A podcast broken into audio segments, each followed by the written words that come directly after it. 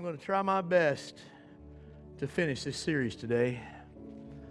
But God's wanting to do something in the house. You may be here because your cousins, uncles, grandchild's getting baptized here in just a little bit, but I'm here to tell you God's got something for you if you will receive it. Wow. Father, right now, have your will, have your way in this house. Change us forever, God. Change us forever. In Jesus' name we pray.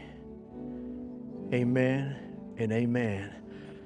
I want you to turn to two people sitting next to you. Just stay where you're at. We got a lot going on today, Mr. Roy. High five them and say, Get off your donkey, and you may be seated.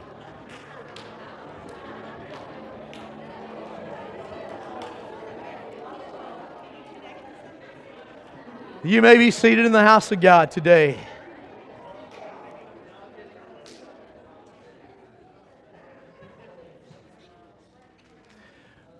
As I said just a moment ago, we're wrapping up our series. This is the fourth week and final week of the series we have been in, simply entitled Get Off Your Donkey. Today is love in action. We've been talking about the story of the Good Samaritan. Each of us have heard it. You, you, you may be sitting there going, Oh, I know that. But it's a story within a story. And this is a passage where Jesus is having a conversation with an expert in the law. And the expert in the law comes to a point in the, in the conversation and he looks to Jesus and he says, What do I have to do to have eternal life?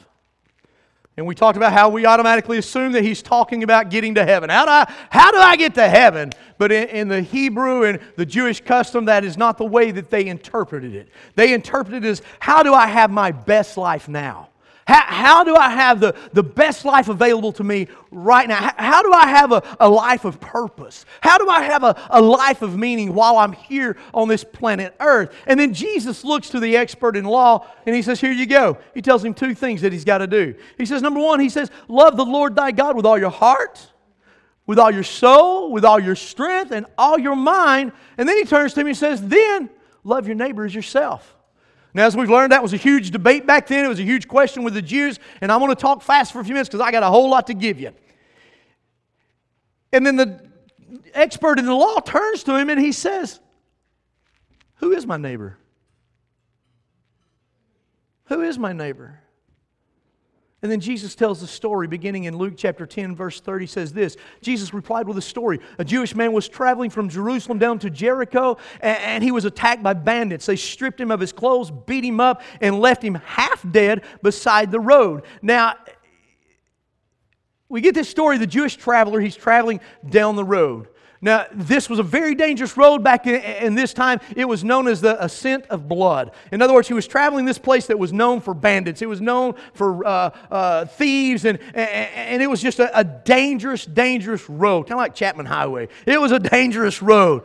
And it was infamous for, for muggings and, and robberies and beatings and just all sorts of crimes take us, taking place. And in Jesus' story, the thieves robbed this man, they beat him, and it says they left him half dead. Now, in, in, in Jewish and in Hebrew, that phrase simply meant he's going to die any minute. You know, in our thoughts, he's half dead. Well, there's time for the paramedic to get there. There's time to call 911. We're going to be okay. But in reality, it meant he's about to die. Any minute, he's going to die. Let's move on to verse 31. By chance, a priest came along, but when he saw the man lying there, he crossed to the other side of the road and passed by him. Could you imagine? We, we talked about this a few weeks ago, and, and here's the priest coming. You're half dead. You're about to die in a minute. You open one eye halfway, and you see the preacher coming. Whoa, glory! I've got a chance now. I'm going to make it. And then you're waiting for him, and then you look up, and he's on the other side of the road ignoring you, going, keep, he keeps going. I mean, I, hope was lost. Hope was lost. And then verse 32, it says a temple assistant, a, a Levite was wa- walked over and, and looked at him because he wasn't on a horse like the priest was. He wasn't high class. And he's walking, he's a servant, and he, he walks up and he sees him, the scripture says, and he too moves to the other side and walks right by him. Now, could you imagine you saw the priest coming and he walked by you? Now, now here is the, the Levite, and he comes and he keeps going. Two church leaders, and they didn't do nothing. Wow. He had to have think my saving grace is done. I, I'm through here. I'm just going to die right here. I am done. So, you know what? Then Jesus introduces this third character that we've all heard about and we talked about last week. Remember, the first week was just do something. Second week was missed opportunities about how the priest and Levite missed an opportunity to minister. And then last week we talked about the, the servant. We talked about uh, uh, the, the Good Samaritan and what he did. And today we're talking about acts of love. So, you know, he's got to be thinking that I'm going to die here. And then Jesus throws this twist in the story. And this third character, this Samaritan, comes in. And Jesus is, is trying to, to make a point because he knew the controversy between the Jews and the Samaritans. The Jews thought the Samaritans were just dogs. They thought they were second rate citizens. They, they, they had no right. There was this big rivalry, kind of like the Hatfields and McCoys going on here. They, they, they just hated each other, they didn't like each other. You know, it was just a huge rivalry. And Luke chapter 10, we're going to pick up verse 33 says this Then a despised Samaritan came along, and he saw the man he felt compassion for him. Going over to him, the, the, Samaritan soothed his wounds with olive oil and wine and, and bandaged them. Then he put the man on his own donkey and took him to an inn where he took care of him. The next day he handed the innkeeper two denarii, telling him, Take care of this man, and if his bill runs higher than this, I'll pay you the, the extra the next time I'm here. And, and the Samaritan, he goes this extra mile. He offers to reimburse and, and pay for this man's stay. I mean, he, he's, he's already given two, he, he's already spent one night taking care of him, already taken the time out of his schedule, already spent the money on the oil and the wine, already spent the money to have him in, in, in the room and taking care of him the night before. Now he gives him two denarii, which was uh, uh, very important because that represented two days' wages. He said, I'm going to pay you for two days just to take care of this man. Now, if it costs more than that, I'll reimburse you. So he's going over and he's going beyond. And, and we see this story and we just get a part of it sometimes. And Jesus continues the conversation and he says this in verse 36. He looks at the, the expert in the law and he says, Now, which of these three would you say was a neighbor to the man who was attacked by the bandits? Jesus asked. The man replied, The one whom showed him mercy. The one who showed him mercy. Then Jesus looked at him and said, Yes, now you go and do the same. You got it right. You're interpreting correctly. Now you go and do the same. Now, you know, I feel like we interpret, we, we, we understand this, we get it. But we stop after we answer it and we don't hear what Jesus says sometimes when he says, Now you go and do the same.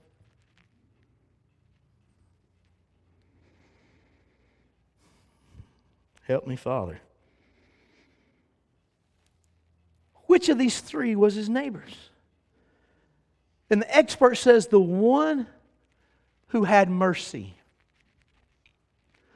The one who had mercy. Let's talk about mercy for a minute. What is mercy? Mercy is simply this it's love in action. Mercy is love in action. Now, in our southern mindset, we, we think feeling sorry for somebody is mercy. We think when our, our heart tugs and, and we see that homeless person that, oh, I feel, man, I just feel so, I'm, I'm, oh, my heart's broken for them. And we keep going. We keep going. You know, eh, eh, in the South, you can say anything you want to about somebody if you've Preface it with bless their heart. bless their heart. That poor Jeremy, bless his heart. Amen, Nikki. But we think, and that's kind of our mindset. We think that it's uh, mercy is just a, an emotional tug. It's, it's an emotional, I feel sorry for them. I, I feel compassion for them. And, and we, we, we, we think it's just this emotion and, and this feeling sorry for them. And it's like seeing someone in need and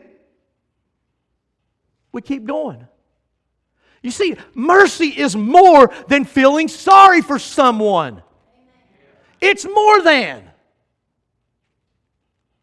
I hope you hear me this morning. This is where we've been going for this is the fourth week now. You see, mercy is simply doing something about it. Mercy is getting off your donkey, interpret that how you will, and doing something about it. Get off your donkey. Get off your donkey. The Bible says that the Samaritan took pity on him. He wasn't riding his donkey and looked, man, that poor guy. I can't believe they mugged him and robbed him like that. Bless his heart and keep going. No, he had pity. He stopped, he dismounted, and he did something. You see, mercy in the dictionary, it, it, it gives us two concepts of mercy. And in the dictionary, it says one, one is refraining from harm or punishment, and then the second one is an unexpected kindness. So, huh. Two different uh, uh, sides of mercy here. That, that forgiving side of mercy, which is withholding what someone deserves. Oh my. With, withholding what someone deserves, refraining from punishments. I'm guilty and I'm sorry. I, come on now. You know how your kids try that when you're in trouble? I'm really sorry, Dad. You don't have to whip me. I won't do it again. Am I the only one that's heard that? It's showing the grace and the mercy in not giving what is deserved getting something you don't deserve. How about Christ going to a cross? Anybody received him? And then you got the, the, the second concept of mercy, and mm, it's this compassion side of mercy. It's the, the giving of what they don't deserve part of it. So you've got the forgiving side and, and forgiving them for it, and then you've got the compassion side of mercy. Forgiving is withholding what is deserved, and then you've got the compassion side that is going the extra mile, and that's what's unfolding here with the Good Samaritan. You're seeing mercy in action. The Good Samaritan got off his donkey showing mercy and did something mercy in action, love in action. He didn't just feel sorry for him and go, bless his heart. He said, bless his heart, and he followed it with action. Come on now. He actually got off his donkey and he actually did something. He didn't just go call the pastor or the youth pastor or the minister of music or his Sunday school teacher but he did something. He got off his donkey and did something. The guy was going to die any minute. And here we see love in action. Wow. And Jesus looks at the expert in the law in verse 37. He says, And I want you to do the same. I want you to go and do likewise. I want you to go and do it. You see, we see in this story so often random acts of kindness, and we think that's what it's all about, that we just need to do random acts of kindness. We need to, to buy the guy behind us in line at Starbucks his coffee, and that's wonderful and that's great. And praise God, I was a recipient of one of those this week. Woohoo! It's wonderful. Yes, we need to do those things. However, there's a lot more to it than that. It's about putting love into practice, it's about putting love into action. There's a great movie out not long ago, and I, I want to show you the clip, but anyway, um, anybody see The Blind Side? Most everybody's seen The Blind Side, I'm sure. Surely you've seen The Blind Side. If you've not seen The Blind Side, shame on you. Go home and watch it today fabulous true story about Michael Oher and what happened. But you, have you, got Leigh Anne Tuohy, and, and she takes in uh, Michael Oher. He's on the street. He's this big 300 pound kid that's living on the street, and she takes him in. They're very wealthy. They, they, they own Taco Bells all over the place, and, and they've got just tons of money. And, and there's this one scene where, where Leigh Anne is going in to have lunch with her uh, Housewives of Beverly Hills crew you know, the, the high fluent. They're going into the country club for lunch, and, and she walks in, and, and they're talking about it, and they're making these statements about it. And, and, and she said, and she comes to the point, she says, You know, if this is what it's about, I can find a lot cheaper, better salad closer to home. And then she goes on and they say, Well, it's just amazing the difference you're making in this young man's life. And she stops and she looks back and she says, No, the difference he's making in my life. No. And you all know the story. He went on to play in the NFL and yada, yada, yada, all because they took time for him. And she said, No, it's not about what I'm doing for him, it's about what he has done for me. It's the change that He's made in me. And folks, I'm here to tell you, I believe when we roll up our sleeves and we do something for someone else, it changes our lives. It will change you. Eh, As I stated last week, you were born to be blessed, but it doesn't stop there. You were also born to be a blessing. There's somebody in your life that God has placed there that you are to be a blessing to them. Wow. And we are blessed when we bless others. We are, we are so blessed when we bless other folks. So, how do we show mercy? I'm going to give you three simple things this morning, and I'm trying to rush because I can't wait to get to this baptism. I, I, I'm believing the Holy Spirit's going to fall on you. Oh, anyway, I, I got three simple things I want to show you on how to show mercy. Number one, mercy begins with awareness. In other words, look for the needs around you. Look for the needs in the folks that you come in contact with every day. In other words, you got to start looking.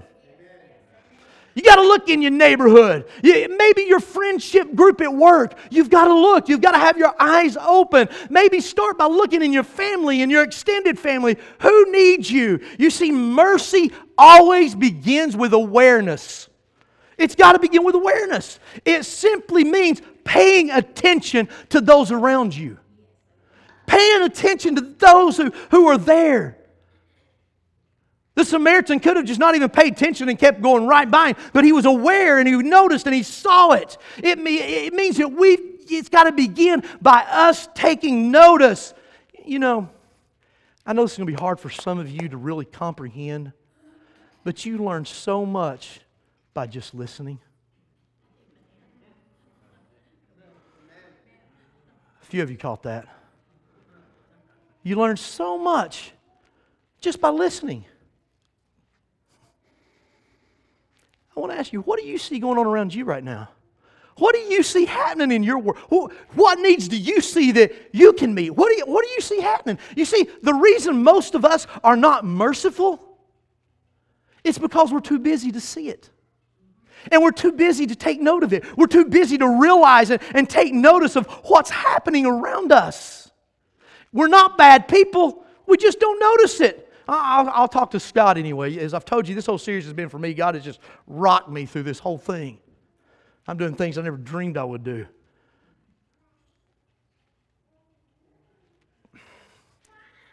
What do you see going on? You see, we're so busy that we're we're not paying attention to those things going on around us. We're not paying attention to, to what's taking place. If you're not looking and listening, you're not going to be merciful because you're not going to see the place to do it. Number two, mercy flows out of unconditional love. What am I saying? Don't be offended by other folks' sin. They're not where you are spiritually. Oh my. Grace is messy. Grace is messy. Ecclesiastes tells us if, if your, your stall in your barn is, is clean, you're not doing anything. It gets messy. In other words, you need to be wading about knee deep in it, I guess. If you're going to be operating grace, it's messy. You know, we cannot let other folks' decision or their situation in life keep us from rolling up our sleeves and helping. Yeah, they may have made a bad decision. Yeah, they, they, they probably shouldn't be where they're at. Yeah, it probably was because they made a stupid decision. But how many in this house can raise your hand and say, I've never made a stupid decision? We all have. You see,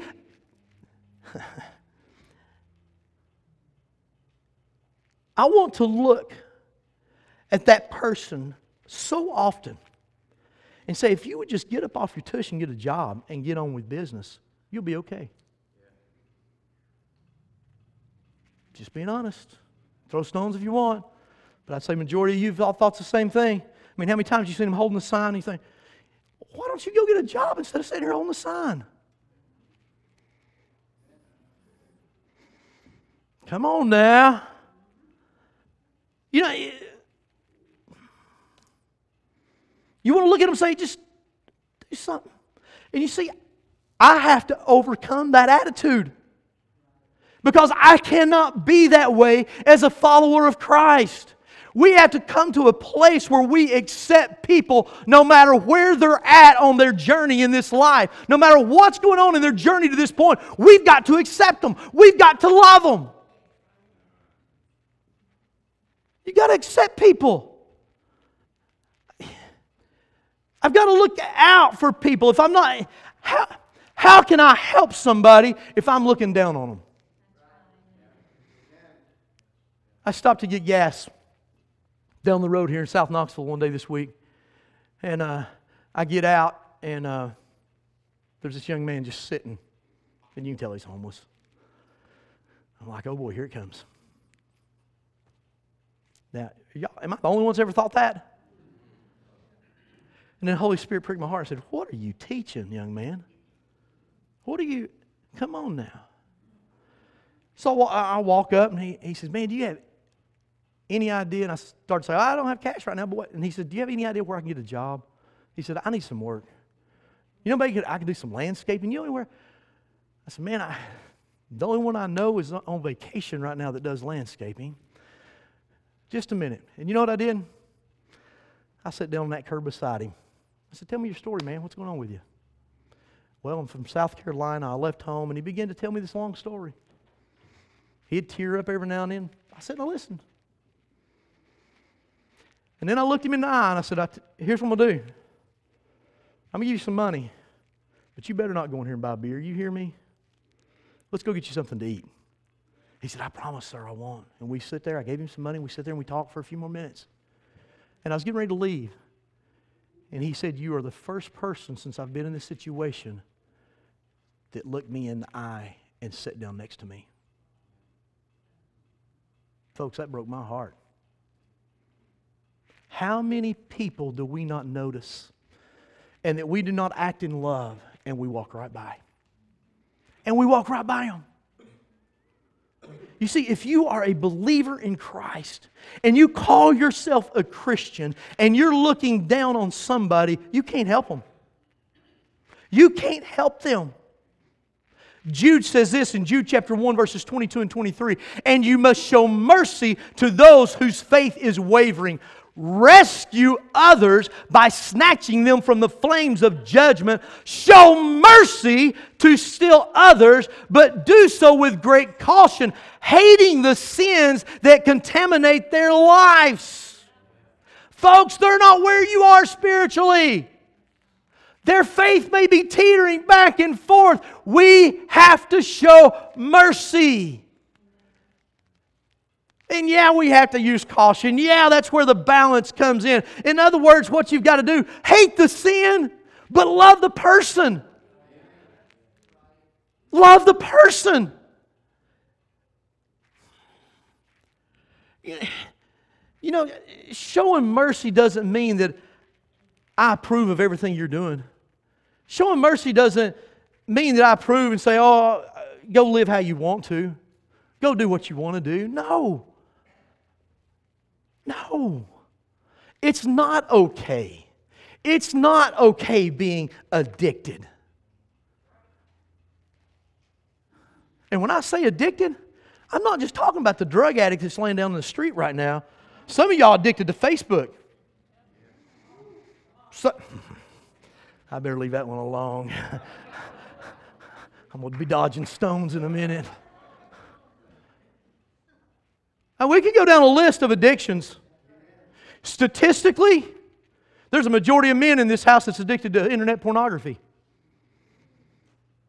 Get quiet on me now. No, it's not okay. And when I say show mercy and grace, I'm not saying show that you approve and tell them you approve. It's not okay. Showing mercy is not saying everything is fine. Showing mercy doesn't mean that we look the other way. There's a difference between acceptance and approval. There's a big difference in acceptance and approval. You see, let's just be transparent and honest. Jesus accepts me, Jesus loves me. But I venture to say he doesn't approve everything Scott thinks and does.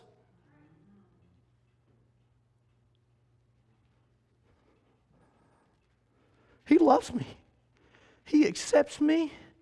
Even when Charlotte's ready to wring my neck, he loves me.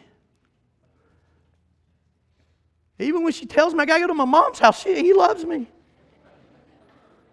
When she says, get out of here and go bike riding, he loves me and she's never done any of those things. And that's is the truth. But you see, we, it's so unrealistic for us to expect a non believer, a non Christian, to say, have the same moral standards that we have. And how are we going to teach them if we don't accept them? If we don't love them, how, how are we going to get through the door with them? How, how are we even going to present Christ to them if we don't accept them? You see, they don't understand the blood of Christ. They don't understand that it washes away their sins. They don't understand it. And, and they definitely don't have the power to resist because they don't have the Holy Spirit inside of them yet. It's our responsibility to love them and to accept them as they are. So we show mercy by showing unconditional love. Number three, I got to get moving. Showing mercy means choosing your words wisely. You are never persuasive when you are abrasive. And maybe that was just for me. Maybe I'm the only one that likes to talk before I think. My mouth has a tendency to go, and I'm like, oh, you big dummy. Choose your words why. You know what that means? That means, Scott, put a monitor on your mouth. Put a monitor on your mouth. You know, if I want to show mercy, there's some things that I simply cannot say. I simply can't say it. I'm going to say that one more time because I want you to hear it. If I want to show mercy, there are some things that I just simply can't say. It may be the truth, and it may need to be said eventually, but there's times I, I can't say it. I mean, I mean, really, you don't know how many times I'm sitting in there listening to folks, and I want to look across that desk and say, hold up.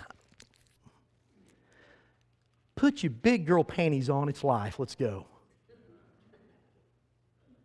I, sorry, I'm just real in me. My mom looked at me like, son.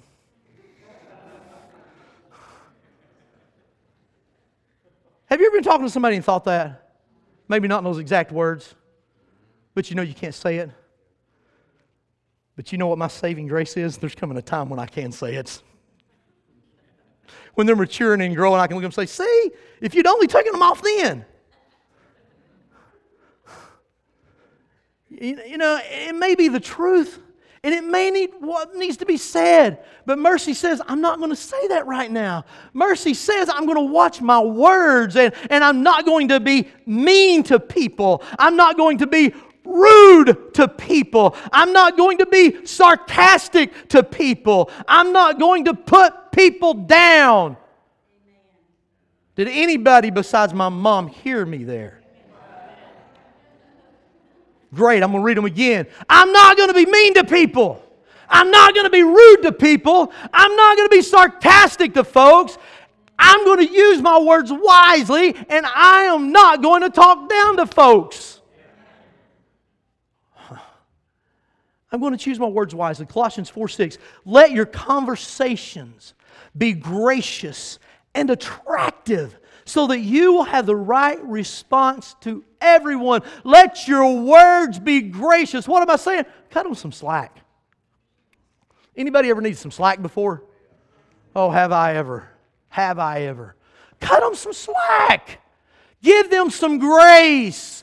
Let your words be attractive. In other words, let your words be like a magnet that draws them to you. Because when you draw them close to you, then you earn the right to give them Jesus. Then you earn the right to lead them into some discipleship. Then you earn the right to present it to them.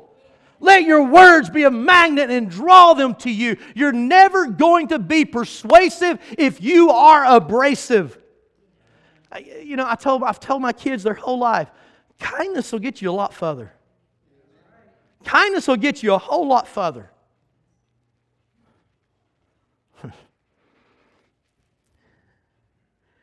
you know, tomorrow morning, each and every one of us are going to get up and we're going to go into our world work, school, whatever it may be. You've heard this message over the last four weeks about the Good Samaritan. We've discussed and we've heard the story. We've talked about the wounded man on the side of the streets. We've looked at the Good Samaritan getting off his donkey and doing something. So, what do we do now? What do we do now? I've, I have never made a series. I've never spoke four weeks on the Good Samaritan. What do we do now? What do we do? What, what is our next step? I'm going to give you six really fast ones. And I want you to consider these as you're going into your world tomorrow morning. When you get up to go into your world, number one, look for people in crisis. And not only look for them, listen to them. Listen to them. Hear me. Listen to them. I'll never forget that young man looking at me and saying, You're the first person that's listened to me. You're the first one that has just even listened to me. Now, I wish that could tell you that that was my first thought and my first natural instinct. My first thought was, I really don't have time. I've got a meeting I've got to get to. Then I said, Ah, okay, I'm going to text him I'm going to be late. Okay, God, I get you. Slow down. Listen to them. Look for them. You want to help someone? Listen to them. Yeah, there is more healing in listening. Why do you think people pay counselors? Just have somebody to listen to them. Listen. Galatians 6 2 says, share each other's burdens. And in this way, obey the law of Christ. You're obeying Christ. If you listen, if you'll just listen. You see, burden, a burden is anything that causes emotional distress. Anything. So, how do we carry them? It starts by listening. And somebody hear this, and I'm going to move to the next one because I got to get through these really fast. It's listening, not trumping. Oh, you want to talk about hard on you? Like, let me tell you about. You think you had a bad week? Let me tell you what happened my week. They don't care. They don't know Christ. They don't care. They just need somebody to listen to them.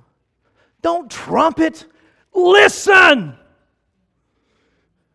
I got a pastor friend that's in Florida, and I could walk out of here today and he called me, I said, Man, we had a powerful service. We had 350 there, and 600 of them got saved. He would say, Oh man, that's awesome, but we had 1,200 and 1,500 got saved. He's always trumping it. You know, he always and it was kind of a standing joke amongst all of us, and we'd kid him in his face and tell, you know, we'd laugh at him. But how often does somebody start talking and we think we got a trumpet? Let's make them feel better by trumpeting. It. They don't care, just listen. Amen. Just listen. Look for people who have unmet needs, unmet needs, and help them. That's number two. You see, it may be as simple is somebody needing a ride tomorrow. And while I'm there, today at 4 o'clock, we're having my ride training. If you want to volunteer and help out, we're partnering with Living On. We've done one training. We're having a second training today at 4 o'clock. Come and get trained, and we'll, God's going to use you and open a door for you to minister. And listen to do exactly this listen. Listen. Wow. It may be that somebody needs work done on their house. Hey, while we're there, Serve Day 2019 is next Sunday. Wear your work clothes to church because we're going to worship and we're going to split up and go meet all kinds of needs in the community. And then we're going to come back here and there's going to be a fantastic barbecue chow down, feast. Thank you. I have worked hard for four weeks preaching this, and the only amen I got about putting it into practice was my mama. So, one more time. Next Sunday, Serve Day 2019 happens. We're going to come in and worship for a few minutes, and we're going to go into our community and serve and make a difference. Yeah, that's more better. What am I telling you? Look for those in need and help out. Romans 15 and 2 says this Each of us should please our neighbors for their good to build them up. We are going to build up folks. Number three, look for people who are grieving and comfort them. Folks, loss is common. There's people with loss all around you. Not necessarily the death of a loved one, but maybe the loss of a job, maybe the loss of a dream, maybe the loss of their savings, maybe the, the loss of a relationship, maybe a loss in their help. Loss is a universal problem and there is no loss without grieving and pain.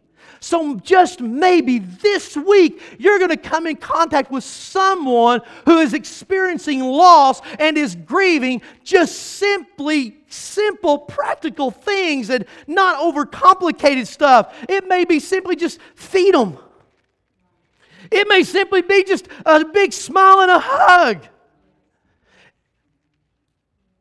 I wish Casey was here. Casey's our Wednesday night greeter. He's got the biggest smile and he, uh, he's great. Sometimes that's all it takes.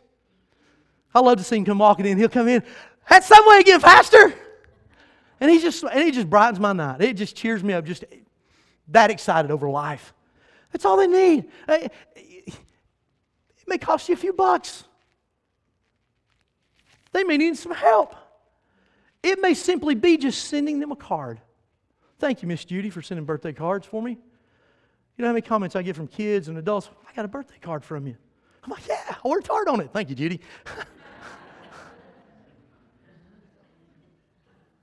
it, may, it may simply be sending a text message. Number four, look for people this week needing a friend and show hospitality. You see, what am I saying? Just be kind. Just be nice. Be nice to somebody. I know for a few you folk it might be hard, but just be nice. Yeah, I be, I'm going to tell you, I believe that loneliness is one of the greatest challenges we have in this generation, in this culture. In our American culture. But why? Because we are so connected in so many ways, but we're not connected with one another. I was watching a group the other night. They were sitting at a table and every one of them texting. I believe they were probably texting each other because you see them giggle and they text. like, really? We're so disconnected. That's we're, we're, we're just lonely. And I'll be honest, I think God hates loneliness because He tells us in Genesis that He saw that man was lonely, so He created for him a helpmate, created for him a partner. Romans 12 13 says, When God's people are in need, be ready to help always be eager to practice hospitality. Fifth way that we can show mercy is look for people who need a second chance.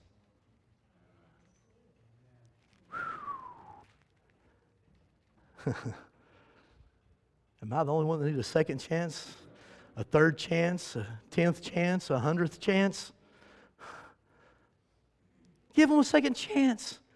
Everybody has made mistakes, everybody's got flaws. They're not as perfect as we are. I mean, look for people who are going through a period of failure. Maybe they failed in a relationship. Maybe they failed in a job. You may meet somebody this week that has failed at something, and, and you're going to be the one that gives them a second chance. What a powerful way to show mercy. Love in action. Wow. Number six, look for people who are rude and be kind.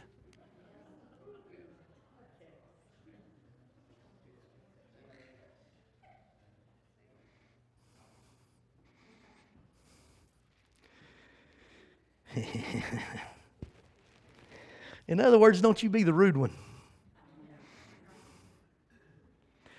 Look for somebody rude and be kind. Why? Because God has placed us in this community to be His voice and to be kind to people. Folks, we live in a broken world. And yes, broken people are rude folk. Broken people are rude folk. I know they don't deserve it, but 1 Peter 3 9 says this Don't repay, repay evil for evil. Don't retaliate with insults when people insult, insult you. Instead, pay them back with a blessing. Ooh, ouch, Lord. That is what God has called you to do, and He will grant you His blessing. Oh, did you hear that? Don't retaliate. Pay them with a blessing, and God's going to grant you blessings. In other words, hold your tongue and be nice. Hold your tongue and be kind. The Bible says a soft answer turns away wrath. Yes, it's painful, but His blessing will come. It's painful, but His blessing will come. Remember, thinking about these six things come tomorrow, it's going to cost you something. Pastor Eric, if you'll come help me, I'm wrapping up. I'm done. And last week we talked about it will cost you. It may cost you time.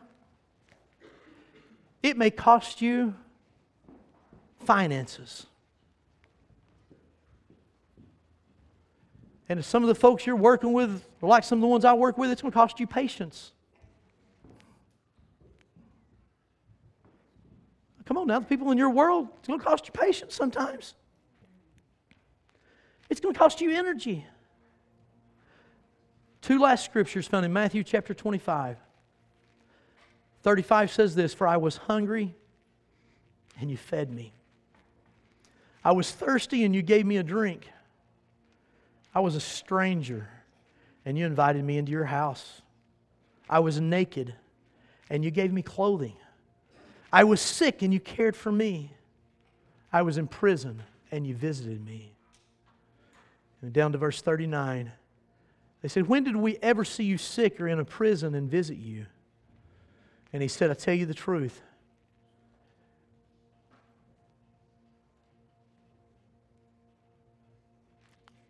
When you did this to one of the least of these, my brothers and sisters, you were doing it unto me.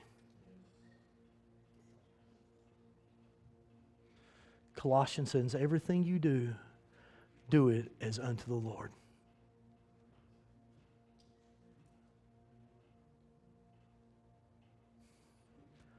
love in action. These passages I just read are the essence of Christianity. We studied the Good Samaritan for four weeks now. It's time to do something. Now, your pastor's going to be brokenhearted if next Sunday we come in here and it's me and the staff to go out and work. I'm just being transparent and honest with you. I've got, my wife said, How many projects are you going to take on? I said, As many as we can. As many as it come to me. If that means we got to go back all week, I'll go back.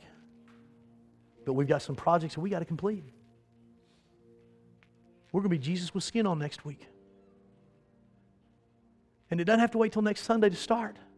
Take it with you tomorrow with these six steps. What am I telling you? Bottom line get off your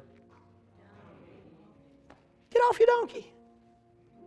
It's time to be kind. Don't overcomplicate the story because, folks, this story is right where we live. We pass by folks that are beaten half to death every single day. Maybe not physically, but emotionally, spiritually. I met with someone this week that has just been beat up spiritually by spiritual leadership in a church and has just beat them over religion.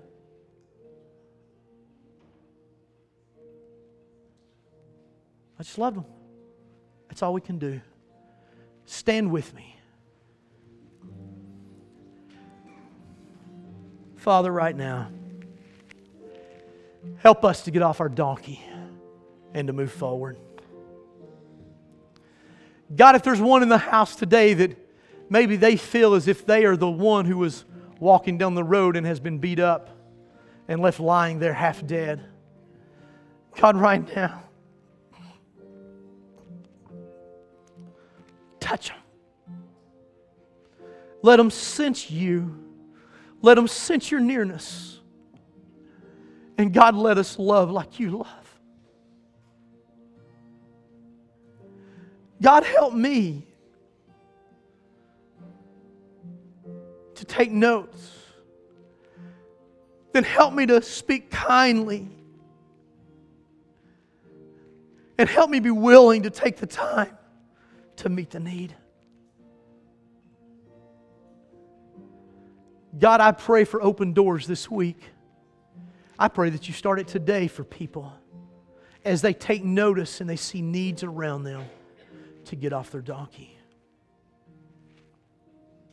With every head bowed and every eye closed, maybe you're in this house today and you don't know Jesus Christ as your personal Lord and Savior. I'm here to tell you today that He loves you, and so do we. And His Word says all you got to do is call upon Him, and He's going to rescue and save you. So I'm going to challenge you if you don't have a relationship with Christ to do as the word says when he says, work out your own salvation with fear and trembling. And he tells us all we got to do is admit we're away from him and, and confess that Jesus Christ is the Son of God and believe in our hearts and we can receive him. And right now, as they just begin to play softly, I challenge you to do that.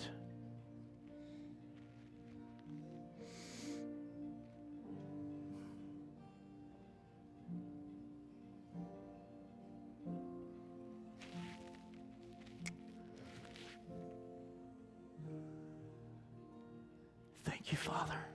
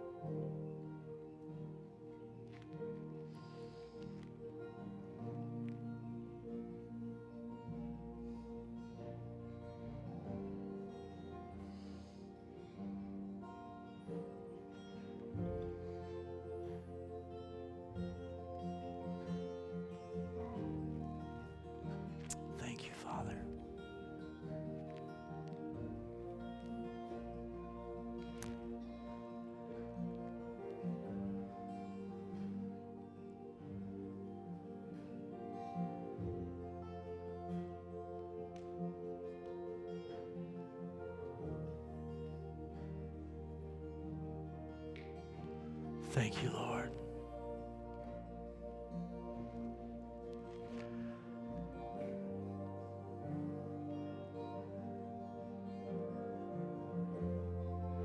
Make us servants, God. Make us servants.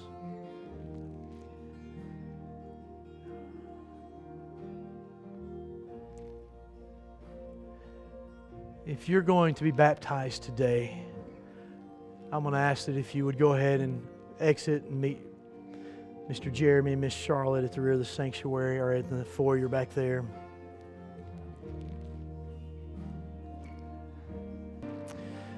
You may be seated in the house. This is such an exciting time for me because of what this represents.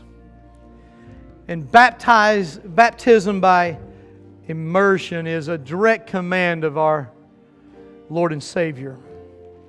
And it's for believers. It's a, I, I don't like using this term, it's the only one I can think of. It's an outward symbol of what's happened in here.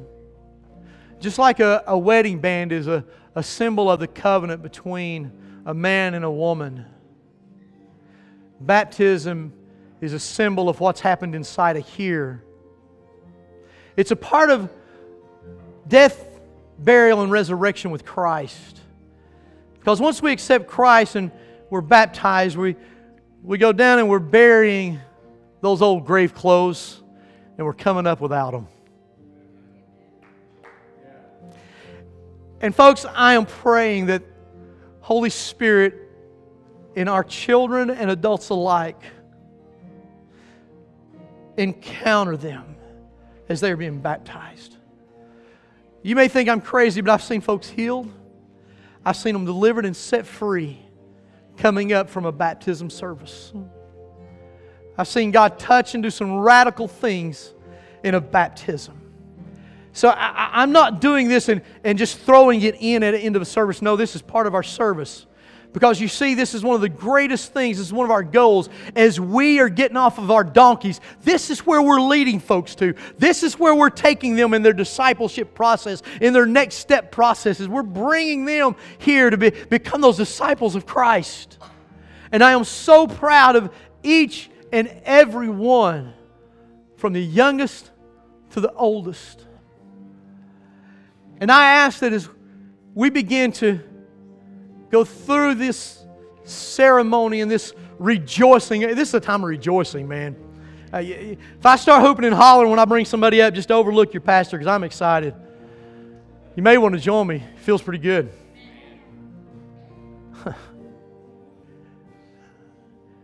because if that was your son or daughter or your grandchild, and you seen where God's brought them, you'd be excited too.